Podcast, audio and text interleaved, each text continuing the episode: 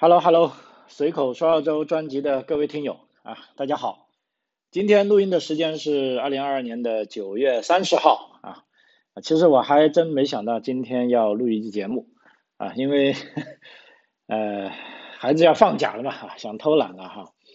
呃，但是啊一大早啊收到一封邮件啊，有个商业移民的签证申请啊被批下来了。呃，我赶紧打电话告诉这个客户啊，这个朋友是在中国大陆的啊，他接到消息后啊，喜极而泣啊，就哎呀，怎么说吧，在这么一个非常时刻啊，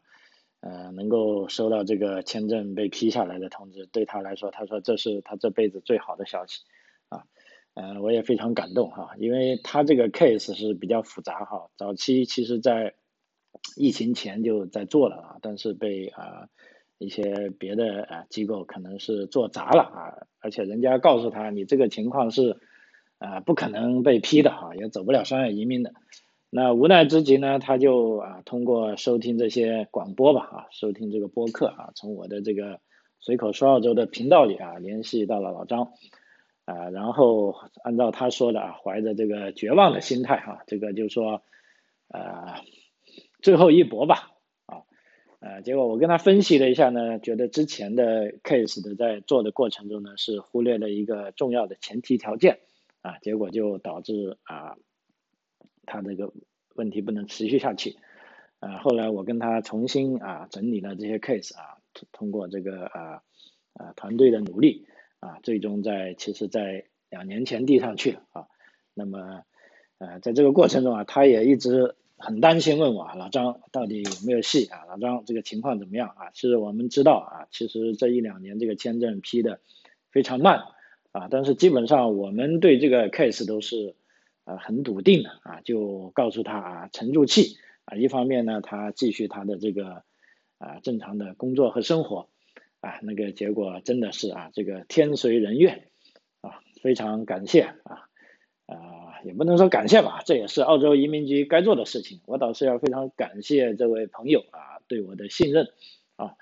呃，所以讲到这里啊，他也督促说老张，哎，你这个节目一定要做，而且要经常的做啊啊，他自己不但每期听啊，还转发给他所有的朋友听啊啊，甚至按照他的想法，他说这个节目太好了，他实在都不忍心就不想分享给那些。他不喜欢的人啊，啊，这个我觉得他是有点小气了啊，因为对于我们做节目的人来说，希望我的这些消息啊，这些信息啊，能够尽量啊广泛的被有需要的人知道啊，所以今天在他的鼓励下，那么因为我也想这个移民的节目好像有一段时间没做过了哈，呃，再加上这个移民政策可以说这呃一个月来吧，就像过山车一样啊，这个变化很大。包括移民配额的呃增长啊，这是个绿灯啊，是个好消息啊。但是另一方面，这个商业移民啊的各种啊，等于说受到阻力吧。比比如说我们刚开放的这个幺八八类型的这个州担保呢，无论是昆州还是南澳洲啊，其实这两个州是最友好的，但是都不约而同的提高了这个获业的条件啊，甚至这个。呃，昆州啊，它的这个临时配额就是说一开放就已经用完了啊，那么现在就要等到它的正式配额下来啊，所以这方面做这个商业移民的朋友可能会有点不爽，而且在上个礼拜还有一个更大的消息，就是说这个 SIV 啊，也就是说啊重大投资计划，就我们讲的五百万啊，当时是这个吉拉德政府推出的，二零幺二年就被大家讽刺为这个买澳洲绿卡的这个呃项目啊。啊，但是这个签证呢，的确目前的数据看来是受到极大的来自中国的朋友的这个的欢迎啊，因为目前获批的签证大概百分之八十七啊，如果再加上香港百分之三，那大概是超过九成的啊啊这些签证呢都是来自啊中国啊，那么所以呢，这个当然了，这个移民局他最终说要改革这个，也并不是要推出中国人，但是这。其中呢是有一个问题的，那么问题怎么呢？待会呃我就展开来讲啊。今天主要跟大家讲的一个就是说是，呃呃技术移民的好消息啊，因为有一个幺八九的这个官报啊，今年这个财年的第一个官报，也就是说最准确的数据出来了。因为之前的节目我做过预估，啊，其实我的预估感觉当时也挺大胆的，但是现在官报出来这个数据依然是吓我一跳啊，这绝对是个利好消息啊，无论是对境内跟境外的商业移民来说啊。另一个呢，会跟大家详细剖析一下这个啊重大这个也就 SIV 的啊，这个叫做啊啊重大的这个呃。投资者计划啊，SIV 啊，正大投资者这个签证啊，为什么啊会极有可能取消？不过大家要放心，至少在我录制这批节目的时候啊，就还没有取消。如果你真的啊有这么迫切的心情，又有这笔资金的话，那你就赶紧做啊，因为按照澳洲政府啊，它是个啊等于说是法治政府啊，那你要停这个签证呢，你必须要告诉大家，我预备什么时候停。什么时候将会停止受理？啊，这个都会在移民局的官网上非常详细的搞出来。现在只是说这些，呃，等于说内政部的一个管这个移民的这个官员啊，他说有可能要做个调整，因为这也是工党政府上台以来的一系列的，呃，对移民计划的调整之一吧。也就是说，呃，有人欢喜啊，有人忧啊，也能这样。但商业移民的确，呃，这个问题呢，它的确是存在的啊。那么具体。啊，他是怎么说的呢？还有这个包括澳洲民间啊是怎么看的呢？啊，我也待会儿呢一起跟大家分享一下啊。那么今天这个节目啊正式开始之前呢，也跟大家分享一下，我今天啊因为是呃九月三十号，今天早上的一个节目就是参加这个呃小学的啊我们家的呃小子啊他的这个等于说。最后一天啊，叫上学典礼啊，因为我不知道叫 assemble，我也不知道这个词怎么用中文来翻译哈。你说它是典礼吧，典礼应该是 ceremony，呃，应该要比较正式的啊，但他这个又不是很正式的，因为为什么呢？基本上啊，全场都是由小朋友来主持的啊。一开始我还以为只是让小朋友来暖暖场，后来发现。从节目的准备到哪个节目上演，都是有小朋友在搞啊。直到中间啊，那个校长突然窜上来啊，讲了几句，然后他上来的任务主要是，呃，表扬那小朋友啊那么刻苦。第二呢是颁了一些奖，然后他又下去了，就都是小朋友。所以，呃，这个也是我第一次啊，这个参加这种三周啊，就因为以前都是啊，比如说至少有啊学校的其他领导啊在干啊，那么这次呢全部都是小朋友啊，我也觉得是。啊，挺有意思的，所以跟大家啊分享这个事情啊，就是说最后一天啊，基本上因为这个是第三个学期期末嘛，因为澳大利亚的小学基本上是每学十周啊就要休两周啊，这次学十周呢已经是第三个学期结束了啊，那么今天是最后一天了啊，那么这个 assemble 呢，其实今天又很呃是一个非常复杂的日子啊，因为九月三十号又是他们的 casual day，所谓 casual day 呢就是啊你不用穿校服了。啊，因为平时都要穿校服，那今天呢，你就可以穿你喜爱的衣服啊，各种颜色啊，各种方式都有。结果今天去学校一看呢，哇塞，简直是五花八门哈，有的呃依然是穿着校服的，可能是不知道或者人家不 care 啊，也有的呢干脆就穿睡衣来了啊，有的呢是穿长袍的，也有的呢是穿短裤的。啊，各种各样的就简直就 觉得是很欢乐了哈，包括各种各样的不同的颜色啊。同时今天又是叫做 Donate Day 啊，就是说学校会鼓励小朋友每个人捐两块钱啊，就叫呃 Golden Donate 嘛，就是说这个澳洲的硬币啊，一般就有一块跟两块的，你最多只是让你捐两块，你也不要捐多啊。就小朋友可以在今天啊捐钱啊，今天的捐钱说是为了一个。呃，心脏病计划而捐的哈，呃，所以呃，对，除了这个，呃，对，Assemble Day、Donate Day 啊，还有叫 Casual Day 啊，就是说所有的日子都撞在一起了，而且今天天气也非常好啊，因为前几天的计划是，如果是下雨的话啊，就会在室内举行；如果是在室内举行，那不好意思，家长就不被邀请去了。那么今天天气非常好啊，那么就改在室外了。那室外我们家长都可以。呃，参加了啊，我基本上看了一下，那么多学生，那么多家长，啊，戴口罩的也有啊，两三个人啊，不多啊，非常非常少，而且学校也不断的在通知大家了啊，如果有人戴口罩，啊，那是他的自由啊，大家也不要去 judge 他，尤其是不要去歧视他啊，因为每个人都有自己的自由，比如说戴口罩的，有的人也许是。对这个新冠疫情的恐惧，但是也许是他本身就感冒了啊，那么这个戴口罩也很正常啊，所以我们都不当一回事啊。那么整个仪式的开始呢，是由大概我看一下是五个小朋友在主持啊。那么这五个小朋友呢，是他们说他们是 student council 啊。那么什么叫 student council 呢？就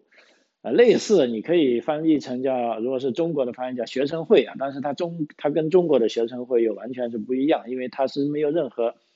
权利的，就是说你不能说去管理学生，你也不可能像啊老师打报告，你也不可能起到老师跟学生沟通的作用啊，他纯粹就爱好啊，就像我儿子记得有一年啊，他也参加 student council，按照他们的说法呢，就是说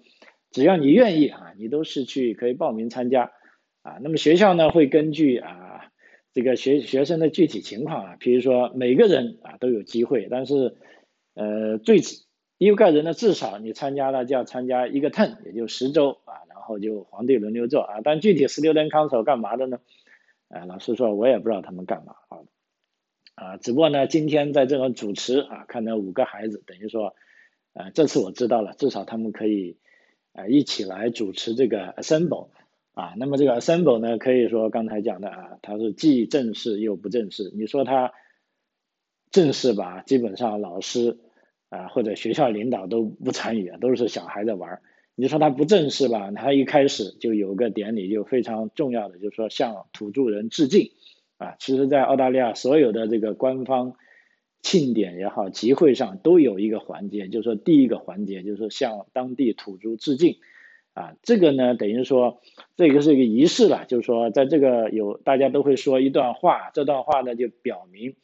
我们在这集会，同时我们也尊敬啊这个几千年来甚至几万年来在这片土地上生存的啊当地人啊或者啊，同时呢我们也向他们的长老啊表示我们的敬意啊，然后仪式才可以正式开始。那么在宣读这个话的时候呢，你可以用英语。啊，但是我参加有的仪式呢，他们还专门在有的学校正好是学有的学生啊是在学这门土著语的，他们就干脆也用土著语来说这段话啊。那么说完之后，就还有一个仪式叫啊奏国歌啊，这时候大家就起立了啊，但是不用升旗，因为旗子已经升在那里了啊。然后升旗完就节目就开始了，就各种小朋友啊吹吹打打啊，说说闹闹。啊，总而言之呢，就呃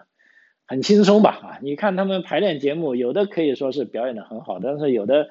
是表演的很烂的啊。但基本上所有的家长都在下面拼命鼓掌啊，为自己的小孩啊加油啊！总而言之，这就是土澳吧。那我看到有的人很兴奋啊，可能这些是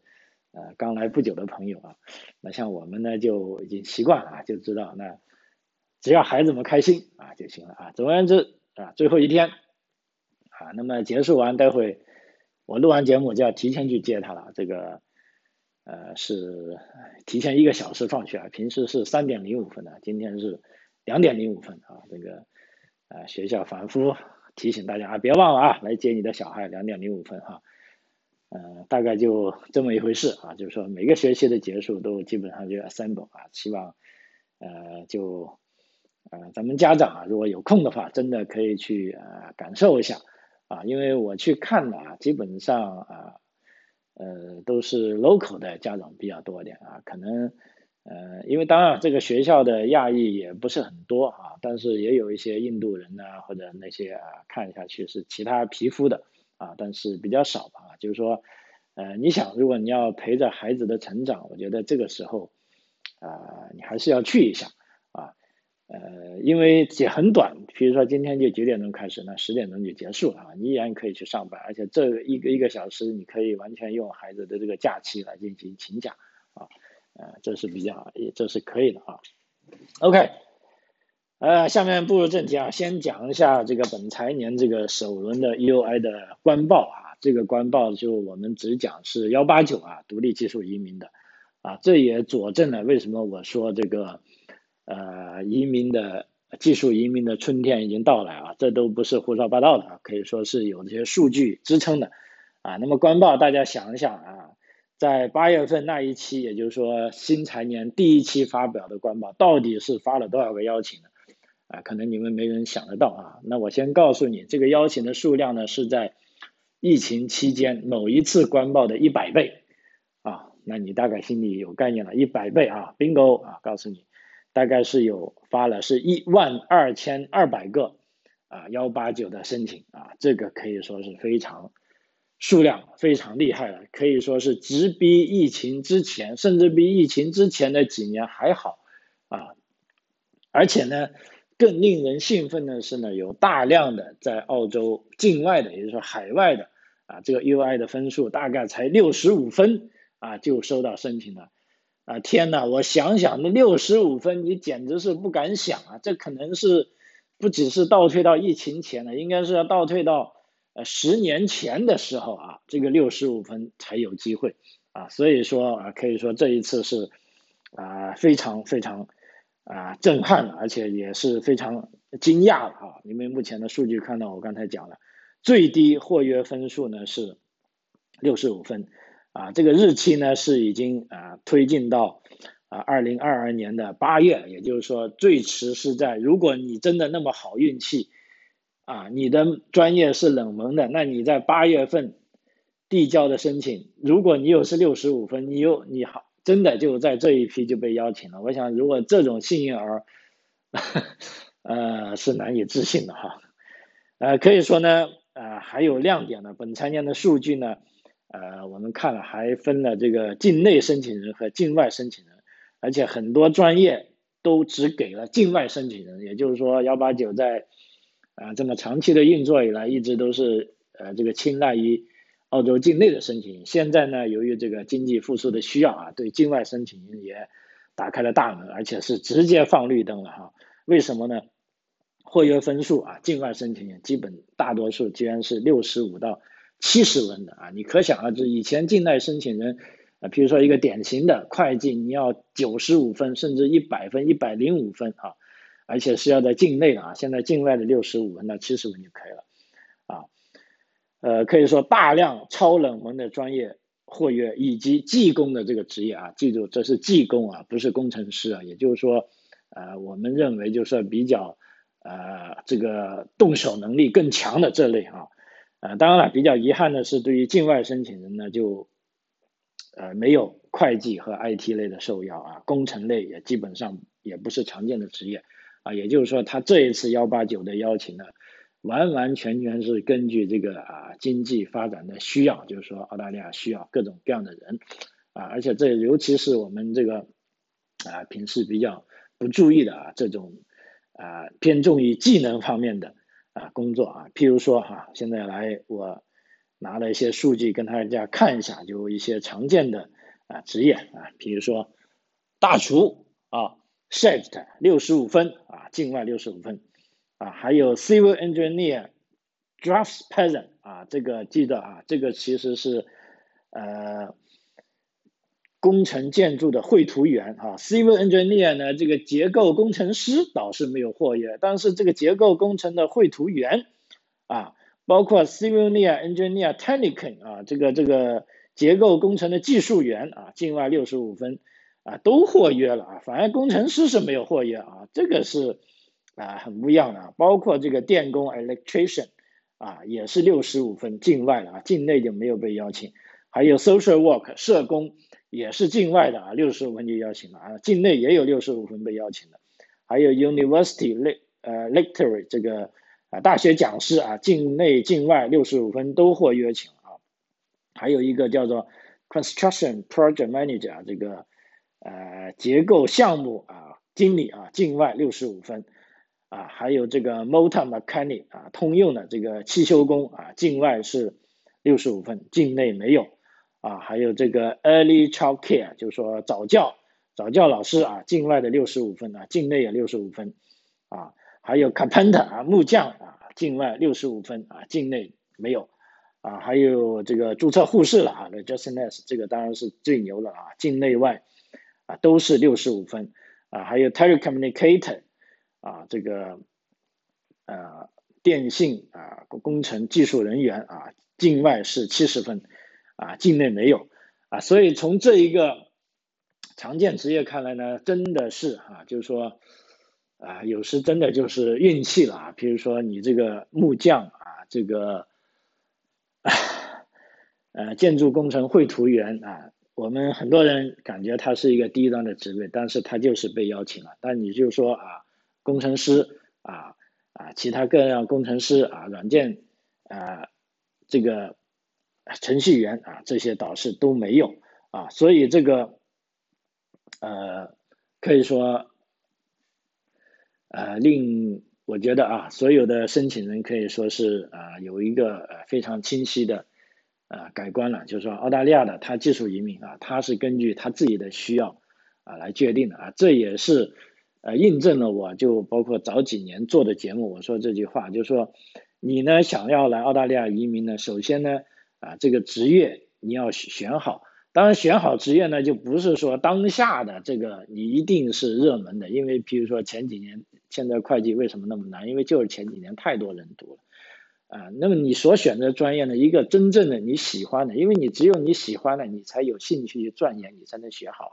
啊，第二个呢，就要啊根据这个移民政策的发展方向，比如说有个前瞻性，啊，那么这一次幺八九其实，呃，我也有好多个啊客户已经。得到邀请了，都是根据我的要求啊来做的啊。那么这样呢，就是啊比较啊切合移民政策的发展，这样你才能有可能尽快走上这个移民的快车道啊。那否则的话呢，其实这个前路啊还是比较辛苦的啊。呃，所以这就是呃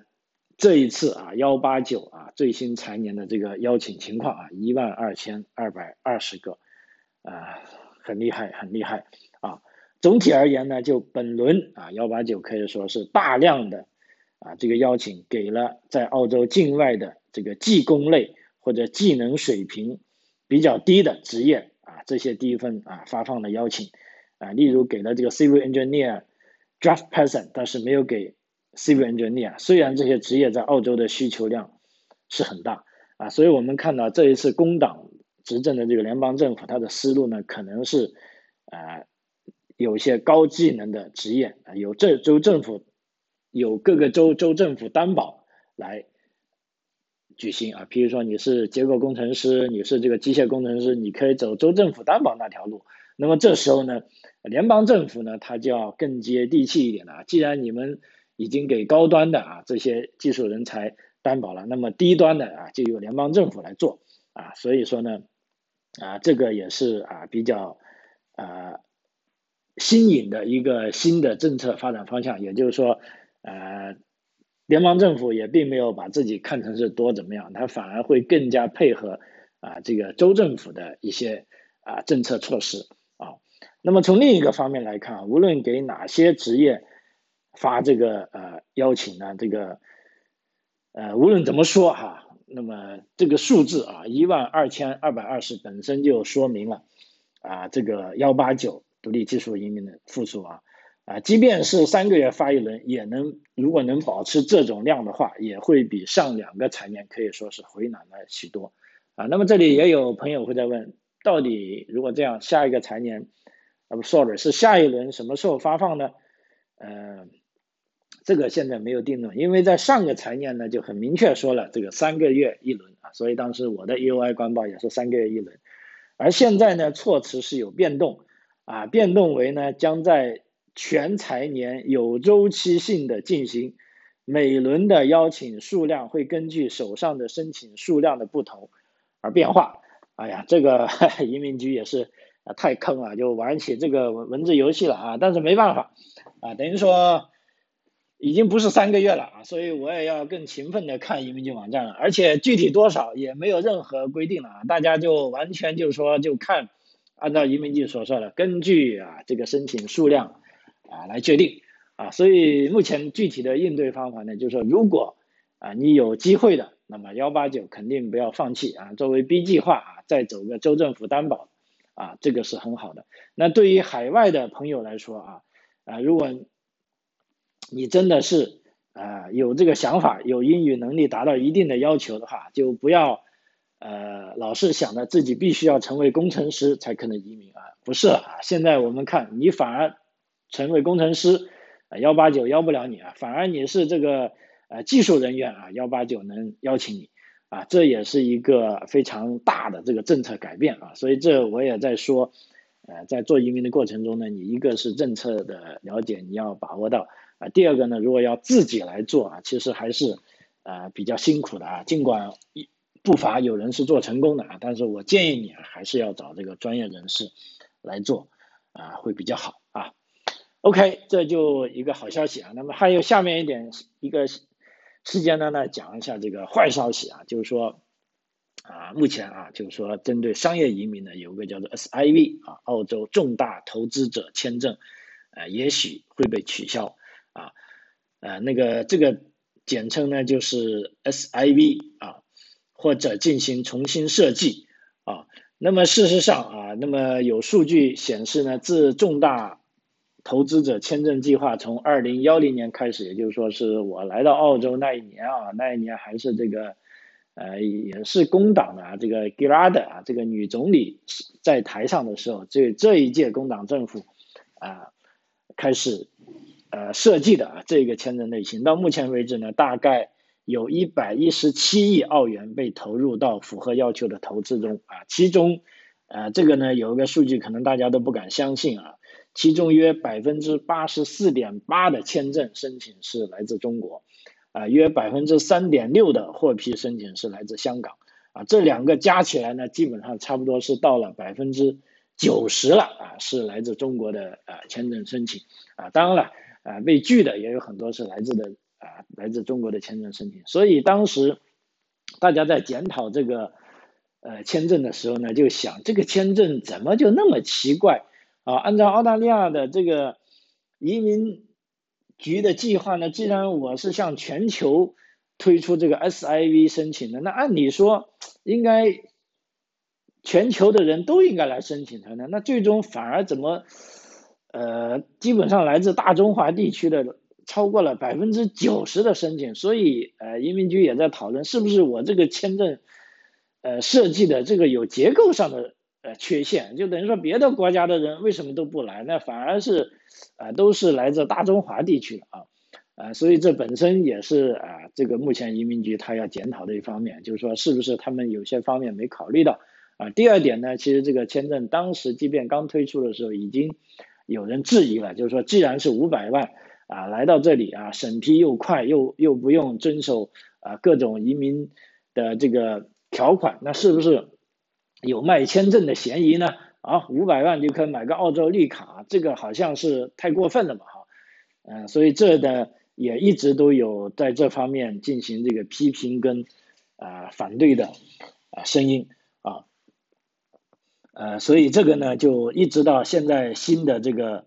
呃工党政府上台啊，因为再看了一下数据啊，根据这个以往的数据啊，投资门槛最高的澳大利亚移民。类别幺八八 C 在过去几年呢，也是啊被这个啊啊，其实幺八八 C 就是 SIV 了，就基本上是被中国富人所垄断啊。这种啊这种商业移民签证已经为澳大利亚带来了至少一百二十亿澳元的这个资本和收入，成为极具签证的这个呃吸引力啊之一啊，极具吸引力的签证之一啊。啊，但是根据澳大利亚公共政策智库研究机构呢，这个叫 Grattan Institute 啊，这个什么叫格拉顿研究所的这个啊研究啊，如果取消投资和创新项目的签证，在未来三十年内呢，将会增加一千一百九十亿澳元的这个财政红利，因为这些签，因为这些签证将被认为只会给澳大利亚政府带来更多。福利支出的负担，而不利于经济啊，这就是其中一个观点，就是说为什么要取消这个观点啊？因为这个格拉顿研究所他发现呢，获得商业投资签证的人很少投资于新出现的项目，或提供原本无法提供的创业智慧。相反，这些人在澳大利亚的收入往往非常低，政府在支付和公共服务方面的成本要高于他们缴纳的税款。啊，而且这个 report 啊，这个调研报告也认为啊，获得商业投资签证的人往往年纪更大，这意味着他们退休前啊，在这个劳动力工作的啊或者经商工作的年限更少啊，纳税时间也更短啊，因此也就得出了不再办理高端投资签证将会为政府啊省下这个成本的结论啊，呃，包括啊我所知的幺三二啊，也就是说是一个一步到位的绿卡，也是在应该在去年就被取消了啊，所以事实上现在在投资移民呢就没有一步到位的绿卡了。好，所以这个问题就来了，就是说大家就会疑问啊，那么澳大利亚人这笔账到底算对了没有？我们因为现在先从这个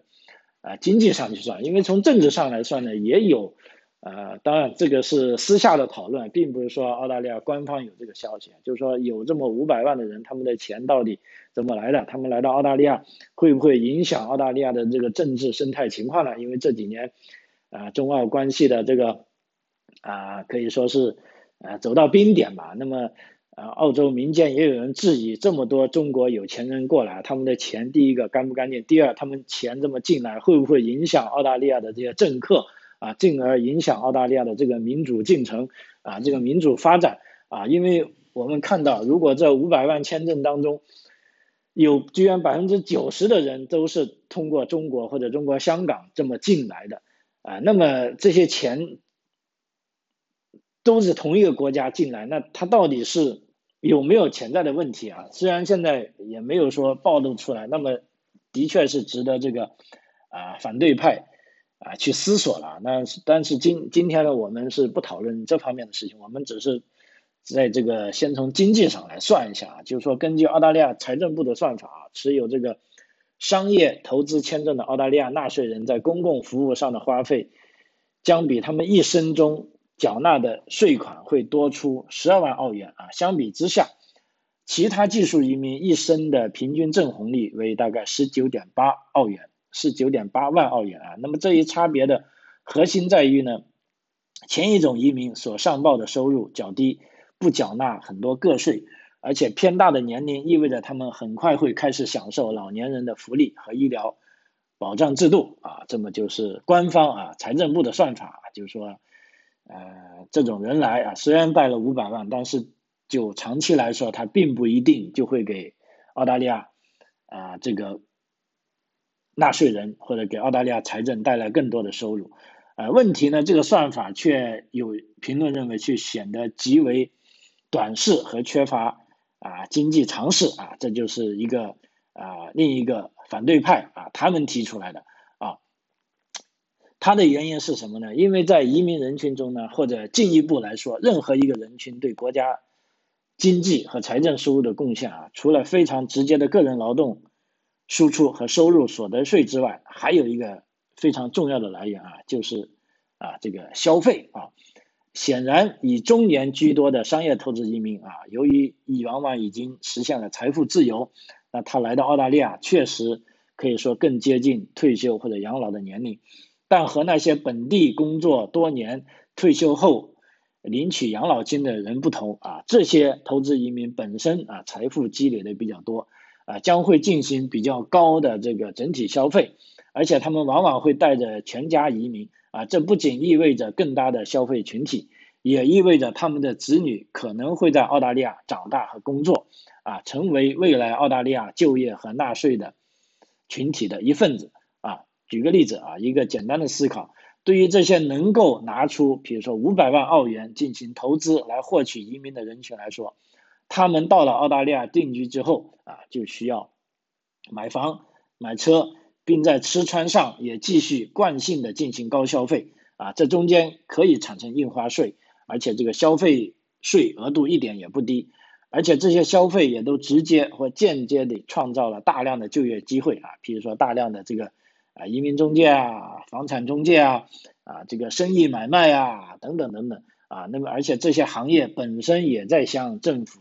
交税，其从业者也是纳税人啊，因此啊，即便不考虑更多的间接利益，比如说大量成功商人进入澳大利亚，往往会带来更多潜移默化的商业思维和创新，以及潜在背后的巨大的亚洲市场资源和商机。即便只按照政府这个头痛医头、脚痛医脚的思维来看，啊，商业移民所带来的政府财政收入并不少，只不过这些收入可能并不直接体现在这些移民个人缴纳的所得税上，而是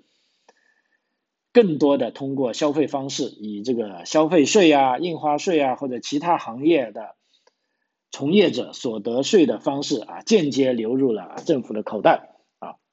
所以说呢，这个政策出台以后呢，这个正反双方是展开了激烈的辩论啊。一方面，政府就觉得啊，这个。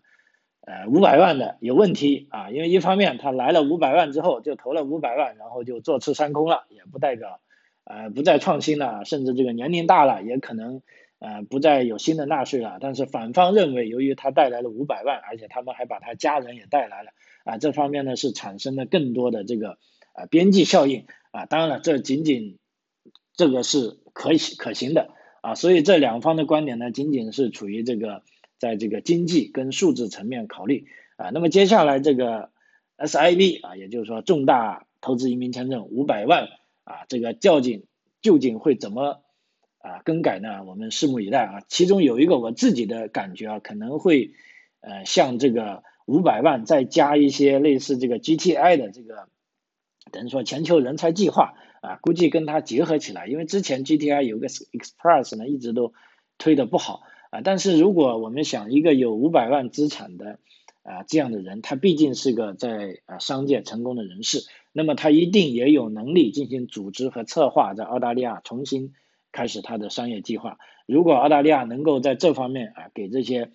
呃新的申请者以更多的啊引导啊甚至支持，那么让这些精英过来啊带动澳大利亚的另一波的这个经济的迅速发展啊，这也不是说啊不可能的。啊，所以接下来呢，就总而言之啊，进入我刚才讲的，就目前啊，在我讲节目为止，五百万还是可以继续的啊。如果这个朋友们有这个实力，也有这个想法，你就赶紧做就是了啊。呃，那么接下来到底怎么改呢？如果有非常确切的啊消息，我再会从我的节目里啊跟大家分享。好，随口说澳洲啊，时间关系啊，这一期节目到此为止，非常感谢您的收听。啊，我们下期再见，谢谢。